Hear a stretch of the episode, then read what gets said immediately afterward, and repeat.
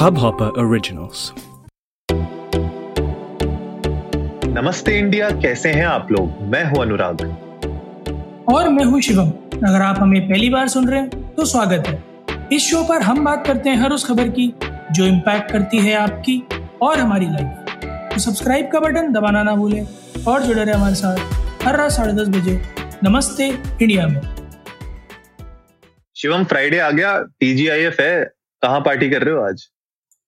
यार कहाँ ही पार्टी करेंगे? भैया ऑफ़िस के कामों से फुर्सत ही नहीं मिलती है हमें तो हम तो मतलब ज़िंदगी झंडवा फिर भी घमंडवा वाले सीन में चल रहा है भैया। अरे तो इतने सारे ऑनलाइन गुरुज है ना बोलते रहते हैं कि अपनी नाइन टू फाइव छोड़ो यार जो है फुल टाइम ऑन्टरप्रिनर बन जाओ। तुम जो इंस्पायर नहीं हो रहे क्या उनसे? ऐसा है कि मेरा मुँह मत खुलवाओ ठीक है?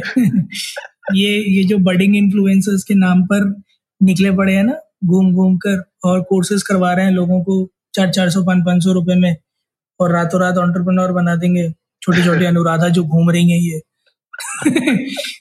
तो ठीक I I completely believe in the fact कि अगर आपके पास कोई अच्छा आइडिया है तो आप अपना you know regular work nine to five छोड़कर ऑन्टरप्रनोरशिप की तरफ़ जाओ उस आइडिया को परसू करो सक्सेसफुल हो।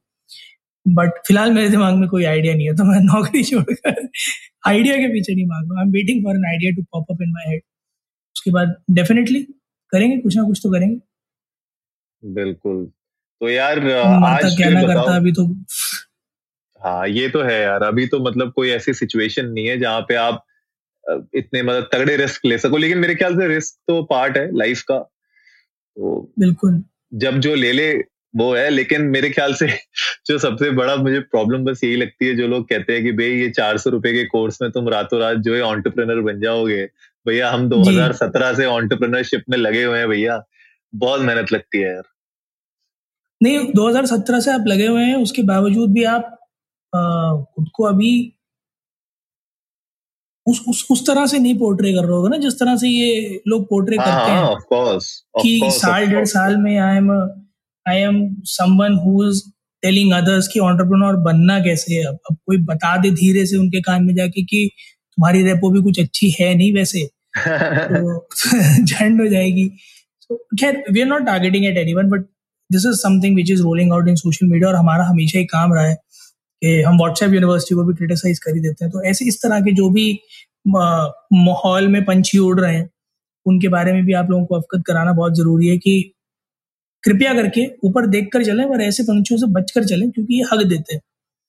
तो बहुत ज़रूरी है ऐसे पंछियों से बचना। खैर टीजीआईएफ की बात करिए आपने अनुराग तो पूछना तो बनता ही है। मैंने तो कई सारी मूवीज़ देखी हैं अभी हाल फ़िलहाल में बट मैं आपसे जानना चाहूँगा कि आपने अभी कौन सी ऐसी मूवी देखी है जिसके बारे में आज आप बात करना चाहोगे? यार जो स्कारलेट जोहानसन की मूवी थी ब्लैक विडो काली हाँ जी। तो भाई उसके ऊपर तो मूवी बनती है। और अरे बिल्कुल बिल्कुल। है ना? तो भाई जब बना दी है उनकी ओरिजिन स्टोरी तो मार्वल ने अच्छा मतलब मुझे लगता है कि ब्लैक विडो जो मूवी थी उसकी एक्साइटमेंट जितनी ज़्यादा थी मूवी में उतनी एक्साइटमेंट दिखी नहीं क्या लगता है? हाँ मतलब खैर इस बात को डिनाई नहीं किया जा सकता कि जिस हाइप के साथ पिक्चर बनाई गई थी खरी नहीं उतरी है उस पर to be very honest but फिर भी कोशिश बहुत की मार्वल ने। मुझे मुझे एक्चुअली में ना एफर्ट दिख रहा था। मार्वल का डायरेक्शन का स्क्रीन प्ले का, कि कैसे ना कैसे बस जान डाल दी जाए पिक्चर में। बहुत कोशिश की उन्होंने। मतलब दुनिया जहान के सितारे बटोर के ले आए, बहुत सारा वी एफ़ एक्स एनिमेशन बहुत कुछ करने की कोशिश की उन्होंने। बट फिर भी मेरे ख्याल में चूक गए वो लोग। हाँ और ये एंड गेम के बाद ये पहली मार्वल की मूवी थी तो एक्सपेक्टेशंस वैसे ही इतनी ज़्यादा हाई हो गई थी लोगों की। तो चाह रहे थे कि यार अब अ, मतलब एक पूरा का पूरा एरा खत्म हुआ है और अब एक नए एरा में हम लोग एंटर कर रहे हैं तो जो पहली मूवी हो उससे बहुत ज़्यादा एक्सपेक्टेशंस बढ़ जाती हैं। बट मेरे ख्याल से यार जो एक्सपेक्टेशंस जोहानसन की थी वो भी थोड़ी सी मेरे ख्याल से ब्रेक हुई है क्योंकि उनने जो डिज्नी को जो है सू कर दिया है। हाँ एक्चुअली में। तो मेरे ख्याल में सभी डिसअपॉइंटेड है। सभी सभी लोग डिसअपॉइंटेड हो रखे हैं और जो लोग हमें सुन रहे हैं, अगर आप लोगों को नहीं पता है तो पहले मैं लॉ सूट के बारे में आप लोगों को थोड़ा सा बता देता हूँ फिर मूवी के ऊपर जाते हैं। तो लॉ सूट भैया, ये हुआ है कि सीन स्कारलेट जोहानसन का जो मेजोरिटी चंक था जो उनकी मूवी का जो रेवेन्यू जो उनको पेमेंट आनी थी, वो कहीं ना कहीं लिंक था सेल्स से। कि कितनी टिकट सेल होंगी। एंड इनिशियली जो वो कह रही थी कि भाई मार्वल ने और डिज्नी ने मतलब डिज्नी ने बेसिकली प्रॉमिस किया था कि ये मूवी जो है ये जाएगी थिएटर्स में रिलीज़ होगी। लेकिन बिकॉज़ आपको पता ही है कोविड के चक्कर में डिज्नी प्लस में स्ट्रीम होने लग गई। तो जब स्ट्रीम होती है तो ऑफकोर्स शिवम यार जो रेवेन्यू होता है वो थिएटर के हिसाब का तो होता नहीं है। तो रेवेन्यू थोड़ा कम कम हो जाता है। अब भैया जब ओवरऑल मूवी का रेवेन्यू कम हुआ तो ऑफकोर्स कार्लेट जोहानसन का जो जो पे चेक आना था वो भी कम आया तो उस चक्कर में उनने बोला भैया this is breach of you know contract और उनने uh, एक लॉ सूट फ़ाइल किया है। तो क्या लगता है शिवम ये is it a correct lawsuit मुझे सिर्फ़ ये लगता है कि ना थोड़ी सी मार्वल की टेक्निक गलत है। हम्म। क्योंकि जैसे भाई ने क्या किया? भाई ने कहा कि जी फाइव पे लॉन्च करी क्योंकि उस पर जा नहीं रहे थे ज़्यादा लोग। तो बोले हाँ। चार सौ रुपए का सब्सक्रिप्शन हो गया तो टिकट के पैसे भाई ने सब्सक्रिप्शन के नाम पे वसूल लिए। हम्म। आप देखो पिक्चर गई हिट तो मेरे ख्याल में मार्वल की टेक्निक गलत है पहली चीज़। दूसरा मार्वल ने जितनी अनरियलिस्टिक चीज़ें दिखाने की कोशिश की थी भाई की पिक्चर से कॉपी कर कर। तो मार्वल को थोड़ा दिमाग लगाना चाहिए था। क्या कमिंग टू द पॉइंट ये आ, मैं अगर बात करूँ जिन लोगों ने ध्यान से देखी होगी पिक्चर स्कारलेट जो एग्जीक्यूटिव प्रोड्यूसर है ब्लैक हम्म। विडो में। ठीक है? तो उन्हें दुख होना लाजमी है, क्योंकि अच्छा खासा पैसा उन्होंने भी लगाया अपनी जेब से, जिसका भी रिटर्न नहीं आया। तो एज एन एक्टर जो मिलना था, वो भी सेल्स डिपेंडेंट था प्लस प्रोड्यूसर थी तो पैसा फूका हुआ था। तो नुकसान भारी है, जिस वजह से उन्होंने ये लॉ सूट फ़ाइल किया।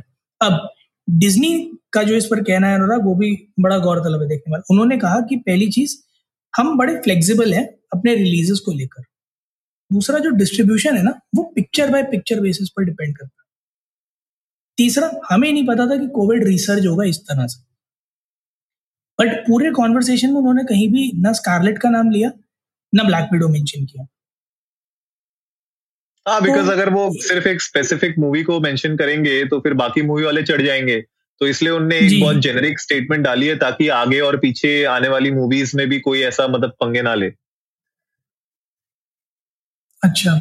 हाँ तो अब अब आप एक चीज़ सोचो ना, देखो टू बी वेरी ऑनेस्ट अगर स्कारलेट ये कह रही हैं कि लॉ मतलब जो कॉन्ट्रैक्ट साइन हुआ था, उसमें ये था कि ये फ़िल्म सिर्फ़ थिएट्रिकल रिलीज़ होगी exclusive to the movie theatres in order to maximise the pay तब तो शी इज़ राइट अगर बिना इंफॉर्मेशन के ये डिज्नी प्लस पे रिलीज़ की गई मेरे ख्याल में हो सकता है उस केस में लॉ सूट जीत जाए मार्वल से और डिज्नी से अच्छा खासा पैसा ले ले।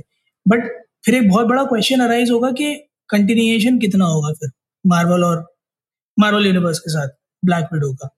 क्योंकि I would not name it but मैंने पास्ट में देखा है कई सारे मार्वल सुपरस्टार्स को इस तरह के केसेस में चुप्पी साध कर बैठते हुए ताकि उनका जो कनेक्शन है वो ना जाए। यू नो एक पिक्चर के चक्कर में आगे की पूरी सीरीज़ खराब हो जाती है आपका बहुत कुछ रुक जाता है। एक पे के चक्कर में आगे के पाँच रुक जाते हैं। सो so, बहुत कुछ डिपेंड करेगा कि स्कारलेट और डिज्नी और मार्वल जब जूरी बैठेगी तो उसको किस तरह से लेते हैं? कितना सटली ये निपट जाता है? बाहर बाहर से सेटलमेंट होता है एक्चुअली में जूरी बैठेगी? Lot of things to look at हाँ ऑब्वियसली यार बिल्कुल सही पॉइंट है क्योंकि अभी तक जो बाकी एवेंजर्स हैं उनमें से कोई भी आया नहीं है असेंबल नहीं हुआ कोई भी ब्लैक विडो के साथ। तो थोड़ा सा मतलब डिसअपॉइंटिंग तो लगा ही होगा स्कारलेट को कि यार बाकी लोग क्यों इस पे चुप्पी साधे हुए हैं? तो उसके पीछे जो आप कह रहे हो, वो एक बहुत बड़ा रीजन है कि अगर आपने इस तरीके से अपने टाइज अगर खराब किए मार्बल के साथ डिज्नी के साथ तो उनकी आगे आने वाली रिलीजेस के ऊपर भी इम्पैक्ट पड़ता ही है। लेकिन हाँ अगर पॉइंट ये था कि कॉन्ट्रैक्ट में अगर स्पेसिफिकली मेंशन था कि बॉक्स ऑफ़िस रिलीज़ होगा, और अगर वहाँ पे कहीं पे भी ये क्लॉज नहीं डाला था तो मुझे लगता है कि दोनों पार्टी की तरफ़ से थोड़ा बहुत तो देखो, गलती है ही, नजरअंदाजी है ही, क्योंकि ऑब्वियसली कोविड इतनी जल्दी खत्म तो हुआ नहीं है तो स्कारलेट को भी ये ध्यान रखना चाहिए था कि जो वो वहाँ पे कॉन्ट्रैक्ट साइन कर रहे हैं, उस कॉन्ट्रैक्ट में कहीं ना कहीं ये मेंशन हो कि जस्ट इन केस अगर कोविड की वजह से ये नहीं हो पाता है बॉक्स ऑफ़िस रिलीज़ तो उस केस में क्या उनकी टर्म्स एंड कंडीशन उनकी पेमेंट की टर्म्स एंड कंडीशन चेंज होती है कि नहीं? तो मेरे ख्याल से ये कहीं ना कहीं होना चाहिए था। खैर हमें इसके बारे में इतना ज़्यादा नहीं पता। हमें तो इतना पता है कि भैया जो उनका ब्लैक सूट था उन पर बहुत जच रहा था। नहीं मुझे तो व्हाइट वाला ज़्यादा ग्रेसफुल लग रहा था यार। मुझे तो व्हाइट विधवा ज़्यादा अच्छी वाइट विधवा का सिंबल अच्छा। भी थोड़ा व्हाइट जैसा होता है तो मैं उस तरह से रिलेट कर पा रहा था। बट अब मैं बात करूँ तो मुझे स्टोरी थोड़ी सी तो, भागी हुई सी लगी। मतलब कैसे ना कैसे तार जोड़ना ट्विस्ट पे ट्विस्ट ट्विस्ट पे ट्विस्ट ट्विस्ट पे ट्विस्ट तो मुझे ये रेस थ्री का थोड़ा सा सिंबलाइज लगा मुझे। एंड तक आते आते तो बिल्कुल लगने लगा जब वो मास्क उतारा और यू नो उसमें भी फिर कुछ और था कि तुम मुझे मार नहीं सकते क्योंकि वो कौन सा फर्मोनल था। फर्मोनल में भी उसने नस तोड़ी अपनी। तो वहाँ पर आकर ना मुझे रेस थ्री वाली फीलिंग आने लग गई क्योंकि अभी कुछ और नहीं, अभी देखो, अभी अभी मेंढक निकलेगा टोकरी में हाँ मेरे ख्याल से बहुत ज़्यादा ट्विस्ट उसमें डाले थे मूवी में हर तरीके से कुछ ना कुछ कुछ ना कुछ चेंज करने में लगे हुए थे। बट मुझे लगता है कि इससे इस मूवी का पूरा एंगल ये था कि क्योंकि अब स्कारलेट मतलब बेसिकली ब्लैक विडो तो जो ओरिजिनल मूवी थी उसमें तो मर चुकी हैं। तो अब जो उनका जो नेक्स्ट भैया अब आगे उसको कौन कंटिन्यू करेगा लेगेसी को तो उसमें उनकी जो बहन है, उनको जो दिखाया हुआ है येलिना। तो अब येलिना मेरे ख्याल से आगे कहीं ना कहीं आप आ, देख सकते हो कि मार्वल यूनिवर्स में एंटर करें वो। हाँ रेड गार्डन का भी आप देख सकते हो क्योंकि जो स्टेटमेंट देती है कि might be of help to the Avengers वहाँ पर आप रेड गार्डन का इन्वॉल्वमेंट भी देख सकते हो। बट आई डोंट नो मतलब इस ये पिक्चर अनुराग आप बताइएगा मुझे इस पिक्चर की नीड ही नहीं लगी। I see this I see this as a you know as a consolation to the audience कि मार्वल का कुछ और ऐसा जो बड़ा प्लान है वो अभी इन प्रोग्रेस है इसीलिए ब्लैक विडो ले लो। यार यही सबसे बड़ी एक्चुअली दिक्कत यही हो गई ना कि अब ब्लैक विडो के पास कोई सुपर पावर्स नहीं है। ठीक है तो उसका वो कैरेक्टर डेवलपमेंट वो उतने अच्छे से नहीं कर पाए जैसे मतलब एक बैटमैन के कैरेक्टर डेवलपमेंट हुआ है ना इतने सालों में। तो मेरे ख्याल से वो ब्लैक विडो का हो नहीं पाया उस लेवल पे। तो आप जो कह रहे हो मैं भी मुझे भी यही लग रहा था जब मैं मूवी देख रहा था। मैं भी समझने की कोशिश कर रहा था कि ये पूरी टाइमलाइन में ये इस इस जो भी सीन हुए हैं इस मूवी के दौरान उनका क्या मतलब बन रहा है? मतलब वेयर इज़ इट कनेक्टिंग वो किस एंगल पे ले जाने की कोशिश कर रहे हैं? क्या इस मूवी की ज़रूरत थी? बिकॉज़ इतना मतलब पूरे डेढ़ घंटे की मेरे ख्याल से दो घंटे की मूवी है ये। दो घंटे की मूवी। में आप अगर एक एक छोटा सा प्लॉट दिखा रहे हो और उसी में कैरेक्टर डेवलप करने की कोशिश कर रहे हो उसमें स्टोरी भी दिखाना चाहते हो तो मेरे ख्याल से टाइम लगेगा और आई डोंट नो कि अब ब्लैक विडो आ रही है। क्या ये लोग इसके लिए भी प्लान कर रहे हैं क्या? अपना दूसरा वाला कौन है यार? Hero agent Barton non non non super power वाला। एजेंट बार्टन क्लिंट हाँ हाँ। हाँ इनकी भी एक सीरीज़ प्लान है टीवी सीरीज़ प्लान है। टीवी सीरीज़ तो मुझे लगता है लोकी बहुत अच्छी आई है। लोकी को जिस तरीके से लोकी तो प्लान आउट किया वो बहुत अच्छी आई है। बट हाँ ब्लैक विडो की मूवी का बहुत ज़्यादा नीड तो नहीं लगा था। इसलिए भी अगर तुम देखोगे आईएमडीबी में भी मतलब 6.8 की रेटिंग मिली है विच इज़ ओके मतलब ज़्यादा मिल सकती थी अगर और अच्छी होती तो। बट uh, क्या दोगे यार? तुम्हारे हिसाब से कितना रेटिंग होना चाहिए out of five out of five तो नहीं दे पाऊँगा क्योंकि स्केल पे रखना बड़ा मुश्किल होगा। मैं आउट ऑफ़ टेन दूँगा. Out of ten I rate this seven क्योंकि सिनेमैटिक्स अच्छा। थे but two things which disappointed me पहला तो जो मैंने कहा कि मुझे नीड नहीं लगी पिक्चर की. दूसरा ये मुझे मार्वल यूनिवर्स से ना बहुत अलग दिखी. मतलब मार्वल हम्म। यूनिवर्स के स्निपेट्स घुसाए गए हैं इंटेंशनली जैसे बाटन को दिखाना एंड में पोस्ट क्रेडिट देना है ना? या फिर आ, उनका बोलना कि you could be of help to Avengers तो मार्वल यूनिवर्स कहीं ना कहीं पेनिट्रेट करने की कोशिश की गई मूवी में ताकि लोगों को ये ना लगे कि ये मार्वल से बाहर है। हम्म। तो ये दो चीज़ें थी जो बेसिकली मुझे डिसअपॉइंट कर रही थी। बाकी स्कारलेट जोहानसन की एक्टिंग बहुत अच्छी। येलेना का एक वो डायलॉग ही सच अ पोजर बहुत सही फिट हम्म। किया गया sarcasm so kudos to that points for that but overall it was a one time watch for me हाँ मतलब एक बार तो आप देख ही सकते हो अगर आप लोग जो भी हमें सुन रहे हैं आप अगर मार्वल फ़ैन हैं तो मूवी देख सकते हो आप। मूवी में आपको कैरेक्टर डेवलपमेंट थोड़ा बहुत दिख जाएगा आपको पता चल जाएगी बैक स्टोरी कि किस तरीके से वो बनी क्या हुआ कैसे हुआ फैमिली में कौन था कैरेक्टर्स आपको नए मिलेंगे एंड uh, बीच में थोड़े बहुत पंच लाइन्स भी हैं वो भी आपको दिख जाएँगी। तो गाइज़ आप लोग भी जाइए इंडिया इंडस्ट को नमस्ते पे हमारे साथ शेयर करिए। कि आप लोगों की फेवरेट यू नो मूवी कौन सी है मार्वल यूनिवर्स में? कौन सी आपको सबसे अच्छी लगती है? और स्कारलेट जोहानसन की मतलब ब्लैक विडो के अलावा कौन सी मूवी है जो आपको अच्छी लगती है मार्वल आरोल को छोड़ के? तो आप लोग हमारे साथ वो प्लीज़ शेयर करिएगा डीएम करिएगा, हमें जान के बड़ा अच्छा लगेगा। गाइस अगर किसी के पास फास्ट नाइन का लिंक आ गया हो तो प्लीज़ शेयर कर दीजिएगा। बहुत दिन से वेट कर रहे हैं। मूवी देखने का। अभी तक इंडिया रिलीज़ नहीं हुई है ना भाई? अभी तक तो नहीं हुई है। अभी तक तो नहीं तो गाइज़ अगर किसी के पास टेलीग्राम मेलीग्राम का लिंक हो ऐसा जिससे पकड़े ना जाए तो प्लीज़ शेयर कीजिएगा। इंडियन को नमस्ते पर। चलिए खैर तब तक के लिए जब तक के लिए आ, अगली सीरीज़ नहीं आती मार्वल की या फिर फास्ट नाइन बॉक्स ऑफ़िस पे नहीं आती आप लोग हमें सुनते रहिए हर रात साढ़े दस बजे सुनने के लिए ऐसी ही कुछ मसालेदार खबरें। तब तक के लिए नमस्ते इंडिया नमस्ते इंडिया